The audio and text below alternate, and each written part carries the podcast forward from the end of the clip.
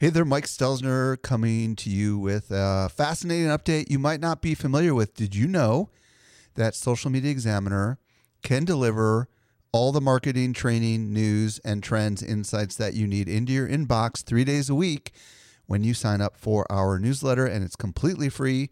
Simply visit socialmediaexaminer.com/get updates and take your marketing to the next level.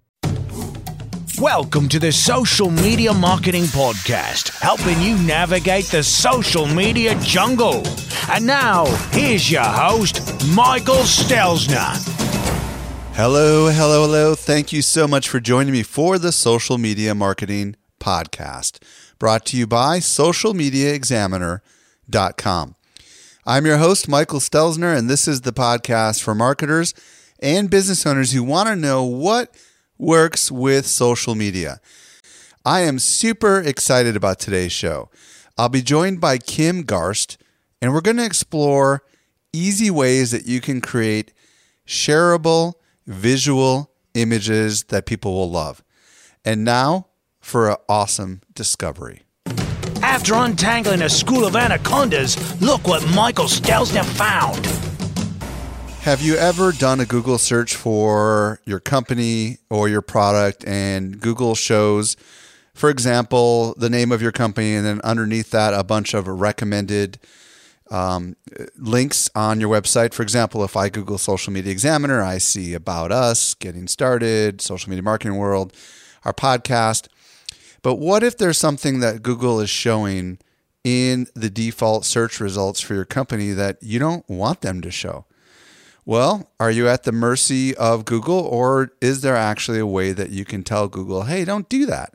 Well, it turns out there is, and I've recently discovered that you can do this with Google's Webmaster Tools. Now, if you don't know what the heck Google Webmaster Tools are, just Google the phrase Google Webmaster Tools.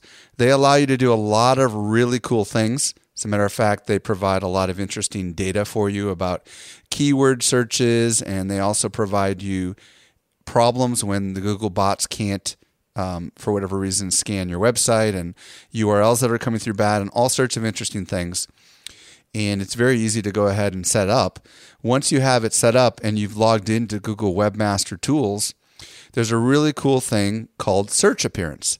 And underneath Search Appearance is a link called Site Links. And by the way, it's google.com/webmasters/tools/site links.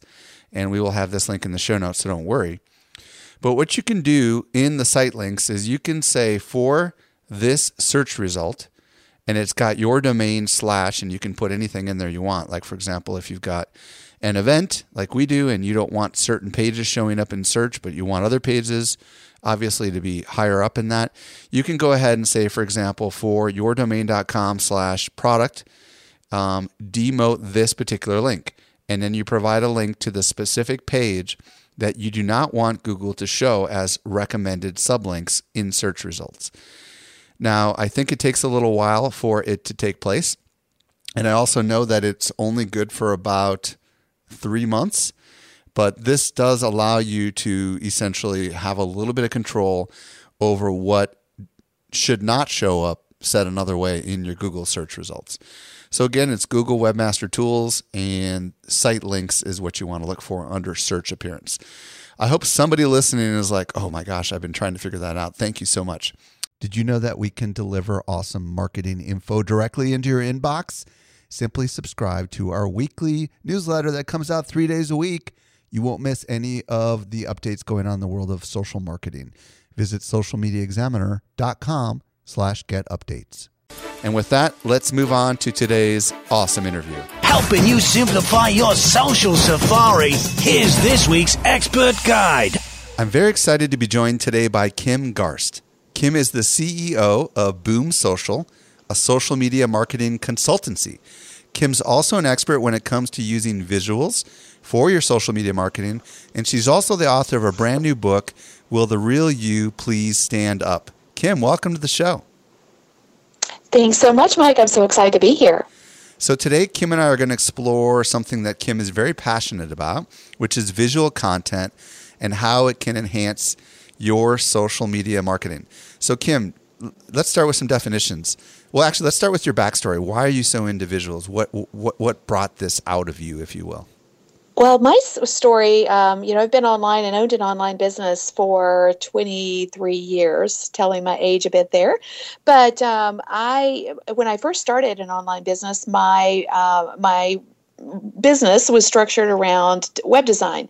And so my background is design. And it's funny how that skill set has transferred over into the social sphere in such a unique way. I mean, I never thought that would be the case when I took my business in the social media direction, but that is exactly what's happened, is those skills that I, honed so many years ago has come in handy. Isn't that crazy? I mean, I started my first creative agency back in 1996 and heavily was involved with web design and visuals and stuff. And now it's like a big deal. So let's talk about visual content marketing, as I'm calling it. How would you define that?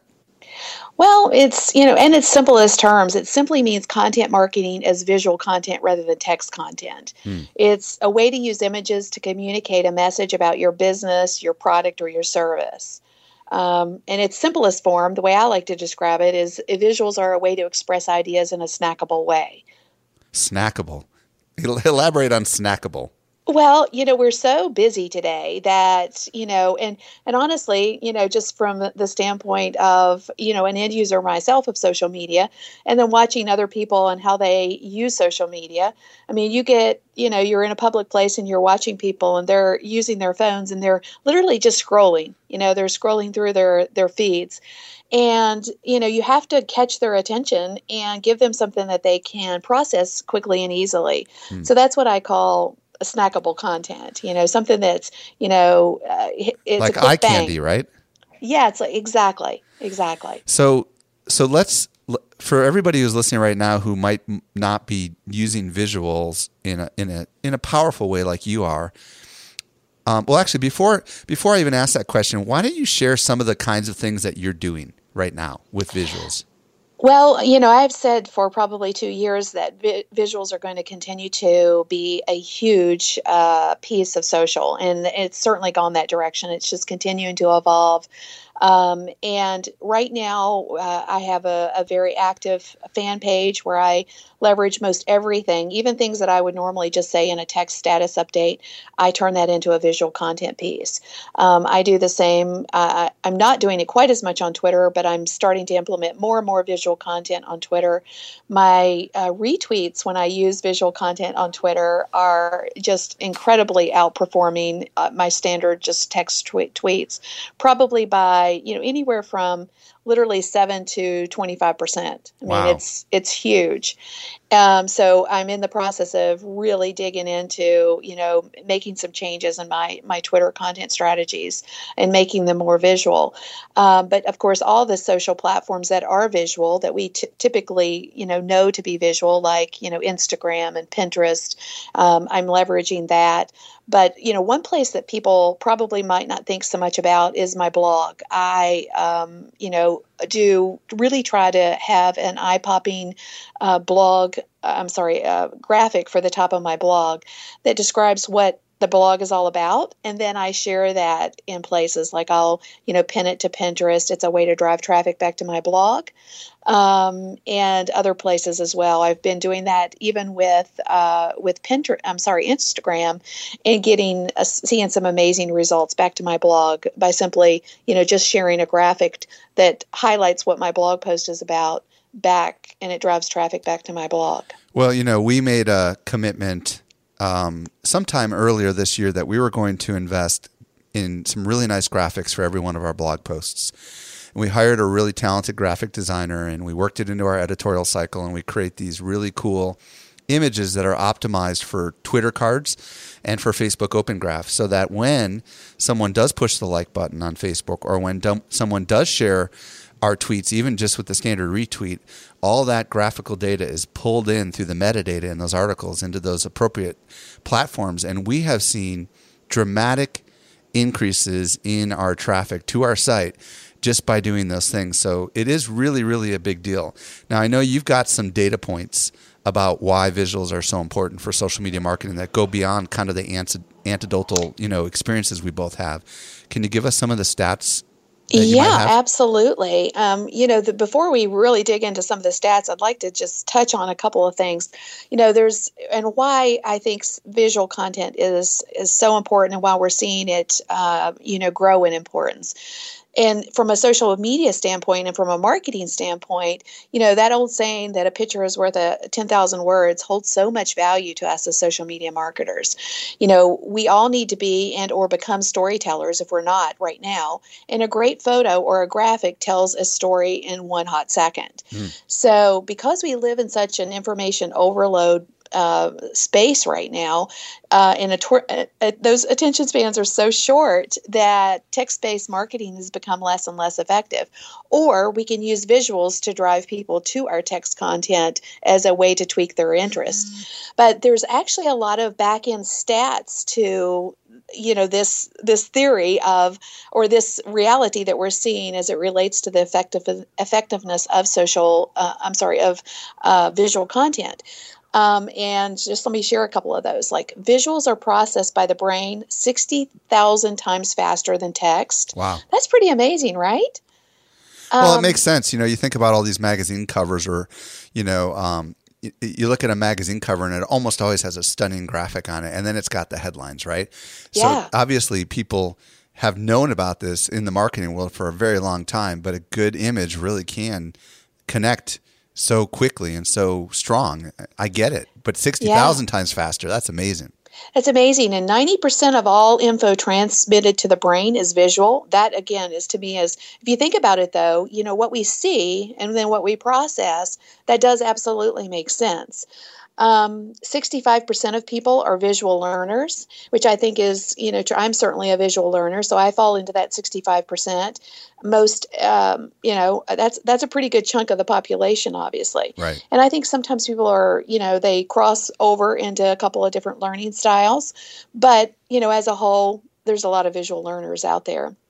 Awesome. But what really strikes me is the fact that people retain 80% of what they see, 20% of what they read, and 10% of what they hear. That's crazy. Think about that. I mean, people retain 80% of what they see, 20% of what they read, and 10% of what they hear. So visual content is so incredibly important. That's crazy. So, I'm sure a lot of people listening right now are like, okay, I get it. I understand there's some strong value proposition, but maybe they're struggling with the different ways that visuals could be used, or the different types of visuals that we could create. What are some of the most common types of visuals that people use in their social media marketing? Well, there are pretty much 5 primary types of visual content, ways that you can, visually display your content. Of course, that's photos, videos, images. And I say images are different from photos because photos are, just that, a photo. An image could be something that you create. Infographics, slideshows. But, from the standpoint of social media, things that are incredibly popular in social media are things like, comics, showcasing humor. I think that's amazingly popular. The memes, of course, have been, as you know, incredibly popular as well. Yeah, explain what that is for people that don't know what a meme is. Well, basically, it's just it could be anything. It could be an inspirational quote. It can be poking fun at something. It can be literally any type of an image that's been created. It's not usually a photo, in other words. It's usually an image that's been created. Like an illustrator, like an illustrated kind of thing, or like... Correct. Like maybe like a Hallmark card, right? Might be an easy way of describing that, right? Like the cover of a card. Yeah. And they're shared very frequently. They're relatable. So people, I think that's the key to both the humor and the memes. They're relatable to people so that they, they can, they feel like they're something that they can share that their friends and family would want to see as well. Infographics are hugely popular, obviously. Those who use infographics, just as a quick go back to the stats again, businesses that use infographics, have probably about a 12% higher growth rate than those who don't use infographics, which I think is pretty interesting. Why do you think that is? They're shareable. People love them. You know, they give a visual way to display a lot of content. And, you know, people, again, they're, I think the most popular place that you can get more bang for them is on Pinterest. You know, on Pinterest, people share infographics like mad. Of course, you know, I see a lot of use within blog content, too, where they're, you know, basically just repopulated over and over, where people are taking pieces of a specific infographic and sharing it, you know, their take on that particular infographic. So they're just shareable. They just share a lot of visual, you know, they take something complex and they make it visual. I think that's the best way to describe it. Okay. So with infographics, you're creating something that's got a lot of interesting information in it that's, you know, might be take a lot of words to be conveyed, right? And some of your branding is in there. So it's kind of one of those things that's designed to live on its own. And with the kind of images we create at Social Media Examiner, we're hiring an illustrator to create a cool background, and we're putting words on the top of it. And it's meant to kind of be like a tease to get them to want to click to actually read the article. So I'm sure some of the people that are listening right now say, okay, I get the value of an infographic because my brand is tied to it, and I get the value of maybe an image that's linking back to a blog post. But what about the comics, and what about all the little images with quotes inside them? What's the strategy? Why is that worth doing? Because I'm sure a lot of people are asking themselves, well, what's the business objective there? Or why would we do something like that? That's a great question, Mike. And, you know, let me come back to that just a second. The infographics don't have to be real complex. Let me just give you everybody that's listening, a quick tip on this. Let's say you have a blog post that is 10 ways to do something. You can make an infographic on those 10 ways. So don't think that an infographic has to be super complex. You could literally just repurpose a blog post and make an infographic out of it.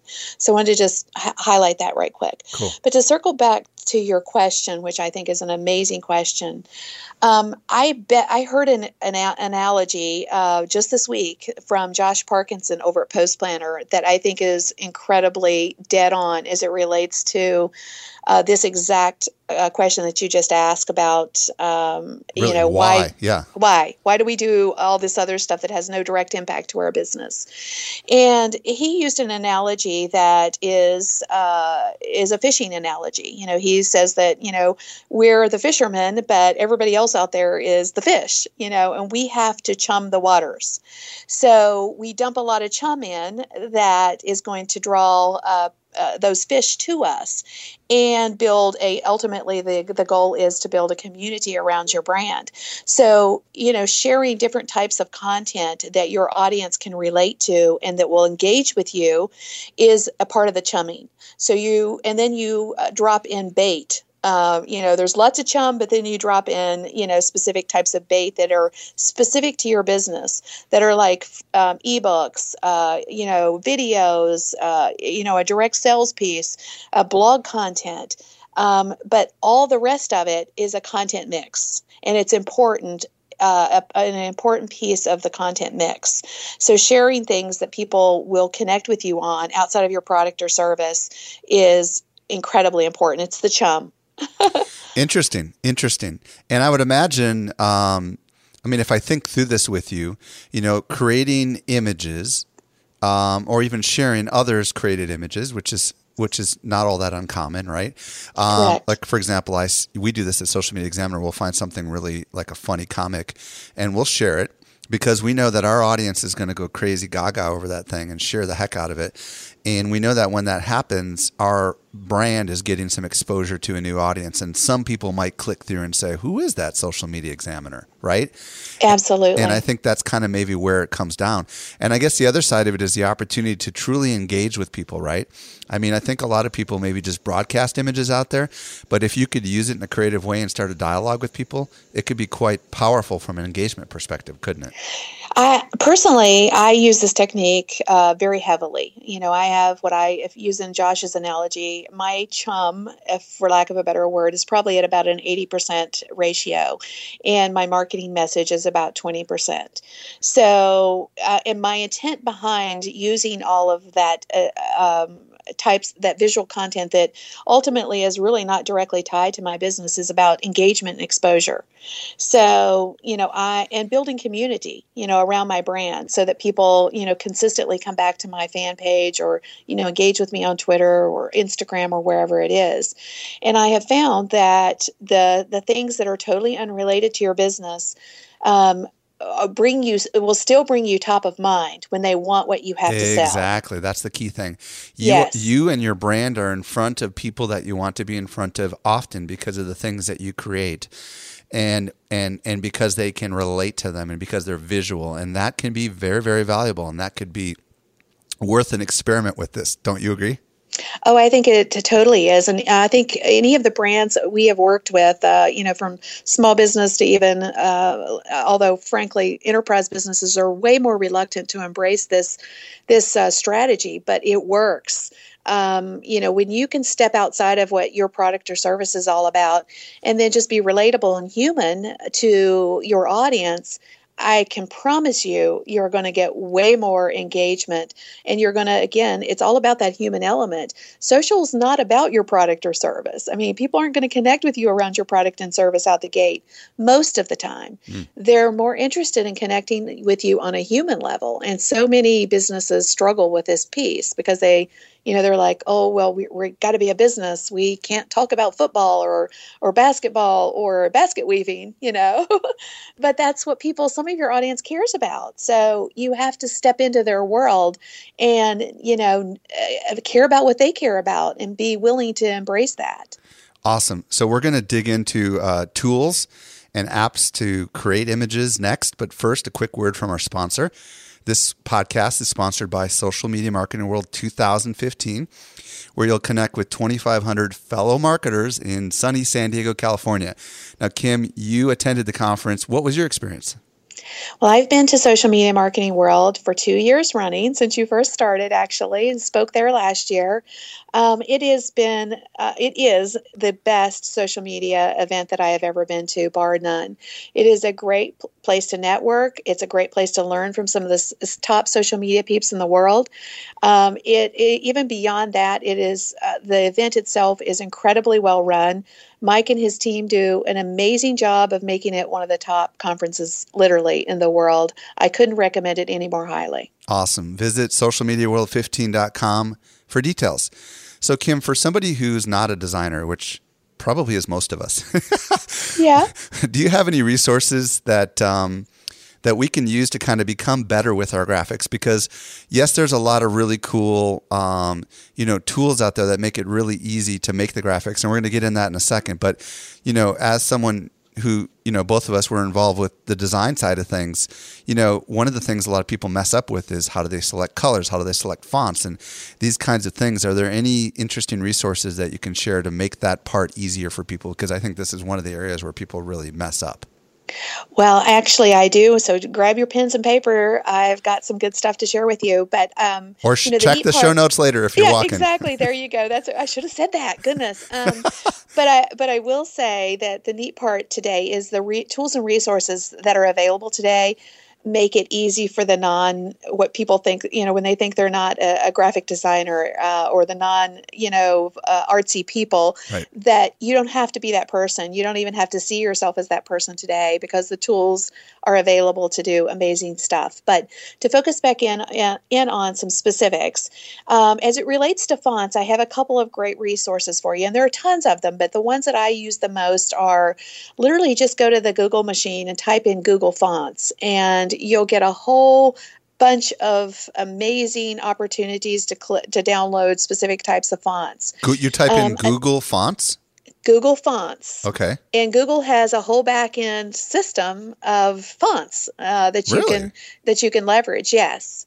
Huh. Which is pretty. I mean, are we surprised though? Google has I had no clue everything. That they had fonts. That's amazing. Yeah.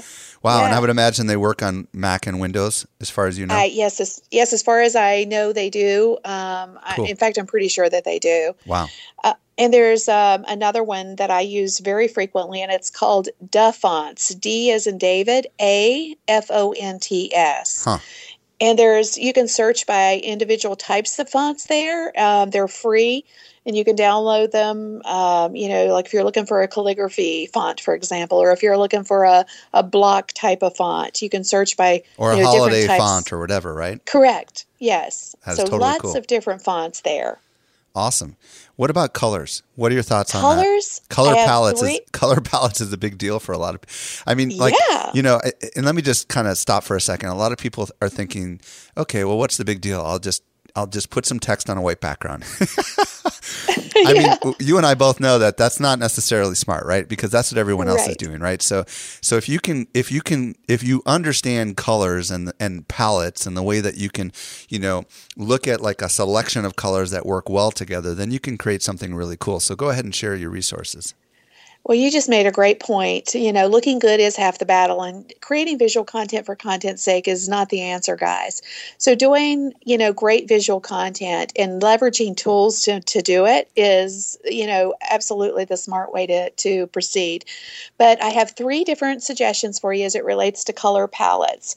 Design Seeds, and that's DesignSeeds.com is a great resource. What I really like about this resource is it gives you a visual picture, you know, like it may be a fruit bowl, for example, with all the different colors in it. And then it showcases the palette to the side. Oh, that's cool. So it's not just a palette. It's a, you know, it ties a photo in with those particular color schemes so that you can see what it looks like. And I really like that particular resource.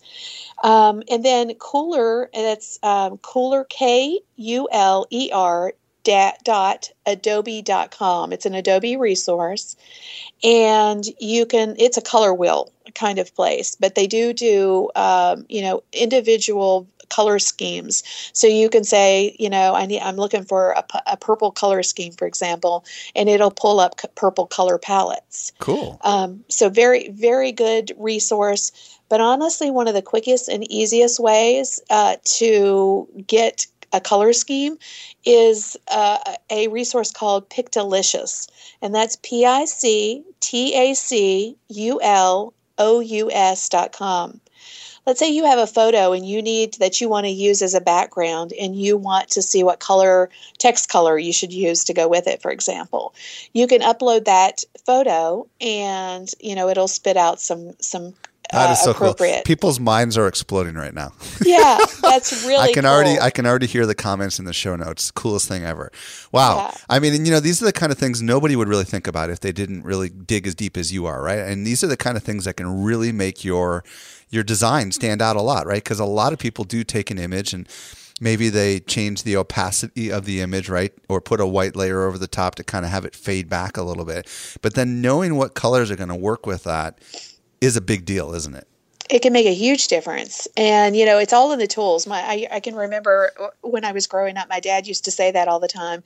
Any job is all about the tools. And I've really lived that. And these are power tools you're sharing here.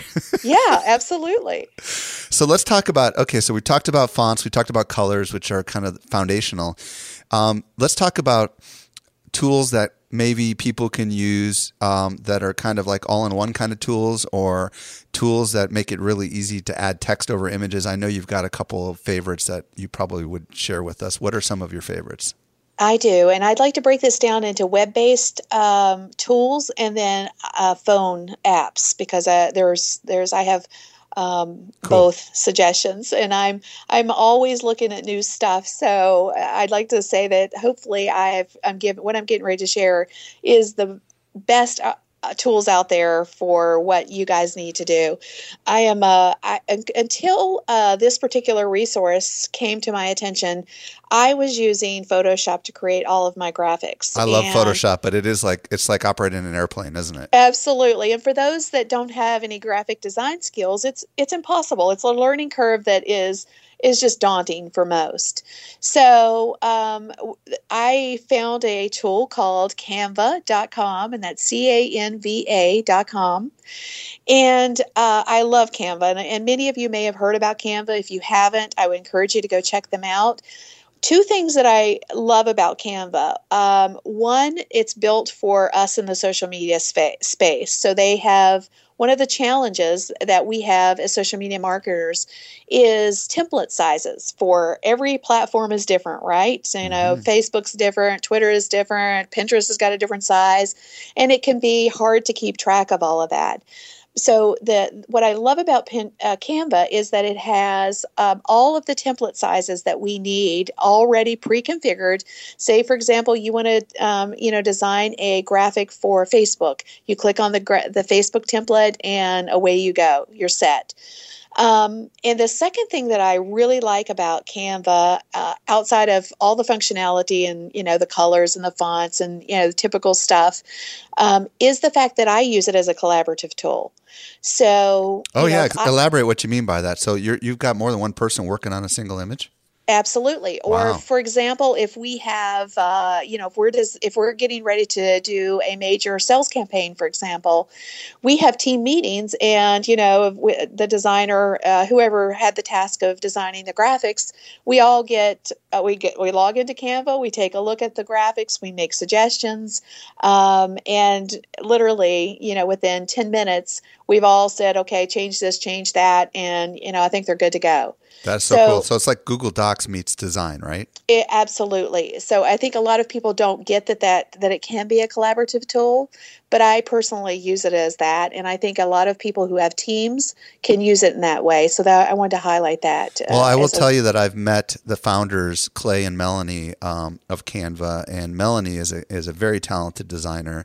And Zach, who's their social media guy, has been to Social Media Marketing World. And this is a young Australian upstart company that's powered behind the scenes by a lot of former Google engineers. And it's really cool to see, you know, all the things that they're doing.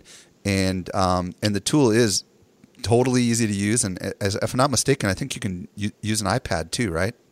They just released the iPad version, so I'm glad you mentioned that. Yes, I don't think they're going to embrace an iPhone app yet, but I'm not ruling that out.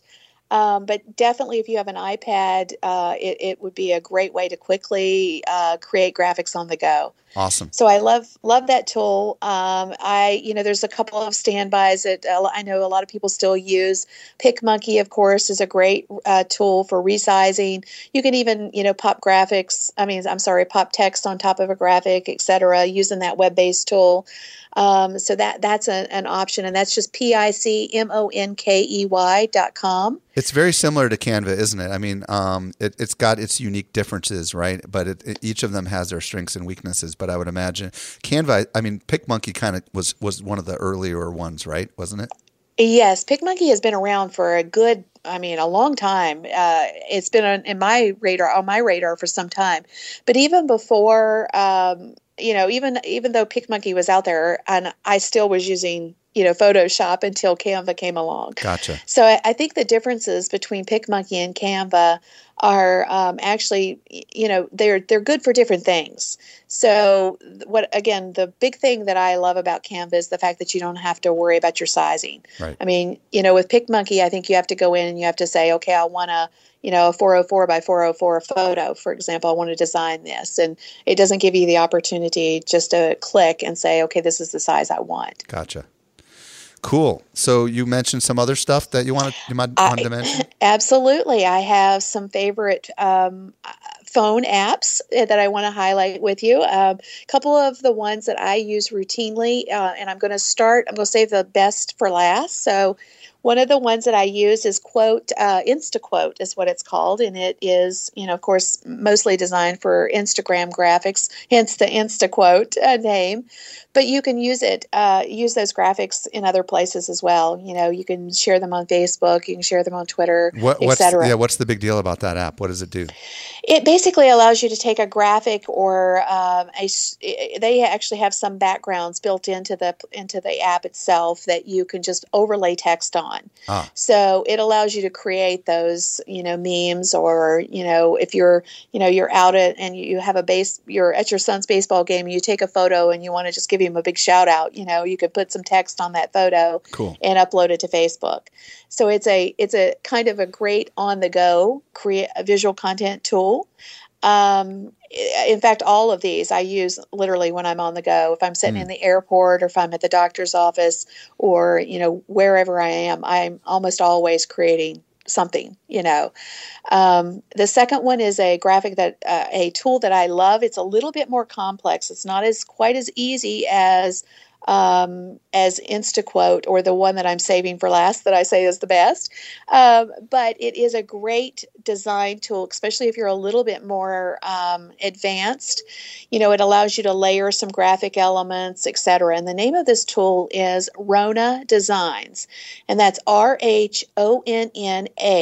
Designs. And again, great little app. You can create some amazing things. The neat thing that I really like about this particular tool versus some of the others is the fact that you can choose your sizes for this. So say, for example, you wanted to create a square graphic or an oblong graphic that's more suited to Twitter or, you know, even a poster style graphic for Pinterest. You can choose those sizes in the app, and most apps don't allow you to do that. Very cool. Now, with these apps, are you mostly like taking photographs and then just, you know, adding effects to them or text and effects? Is that the idea? You can do both. All of these that I'm going to talk to you about have built-in backgrounds that you can leverage from, you know, just straight colors to some, you know, scenic style backgrounds. Or patterns and stuff like that. Correct. Gotcha.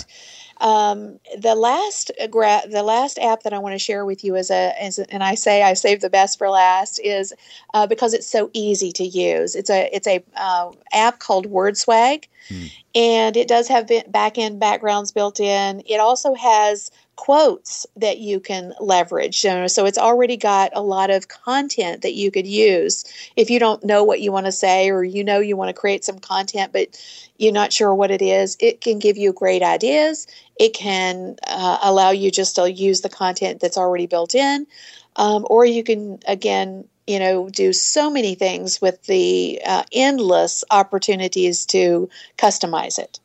It's an amazing little app. And I think, I think I've seen it. What makes WordSwag unique is the way it lays out the images, right? It's got kind of, the text, right? It's kind of, it's almost like they've predefined with graphic designers the sizes and all that kind of stuff of the text and the font. So you just type it in and it makes it look cool. Am I right? Absolutely. Literally, you put your text in and you can, it's got a vertical and a horizontal choice of, you know, choices on how you make it look.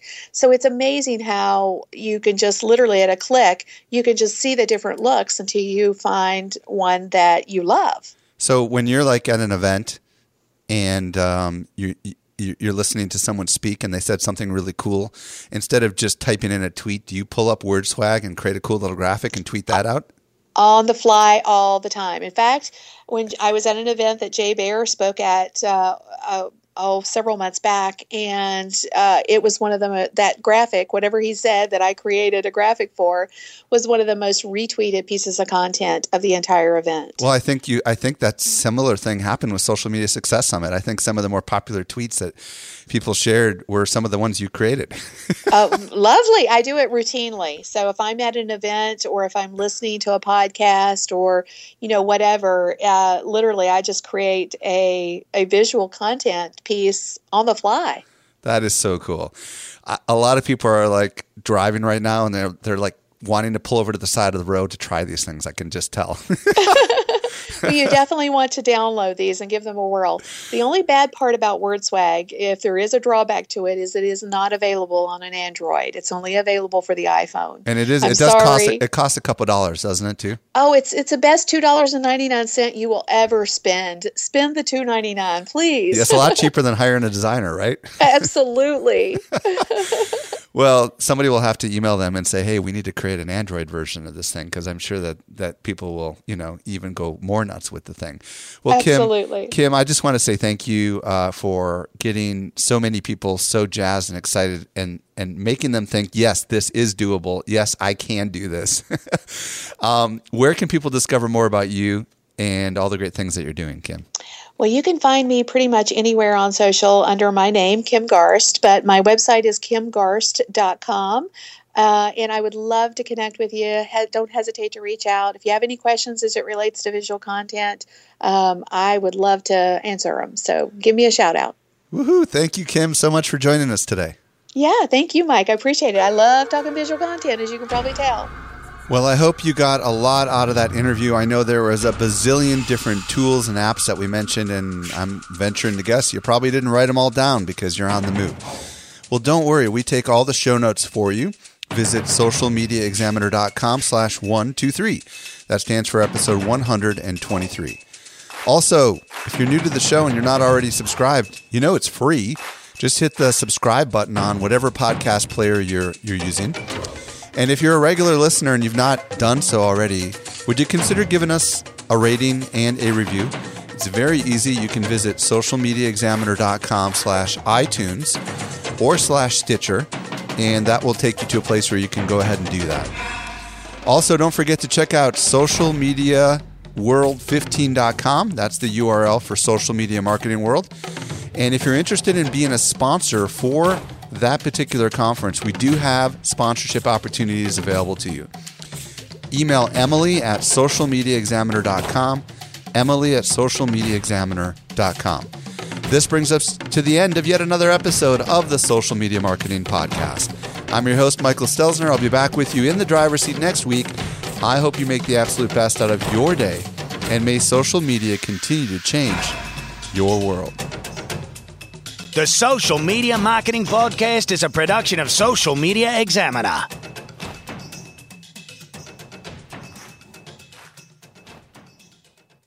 Want more good stuff? Sign up for our top-notch social marketing newsletter. We deliver it straight into your inbox 3 days a week.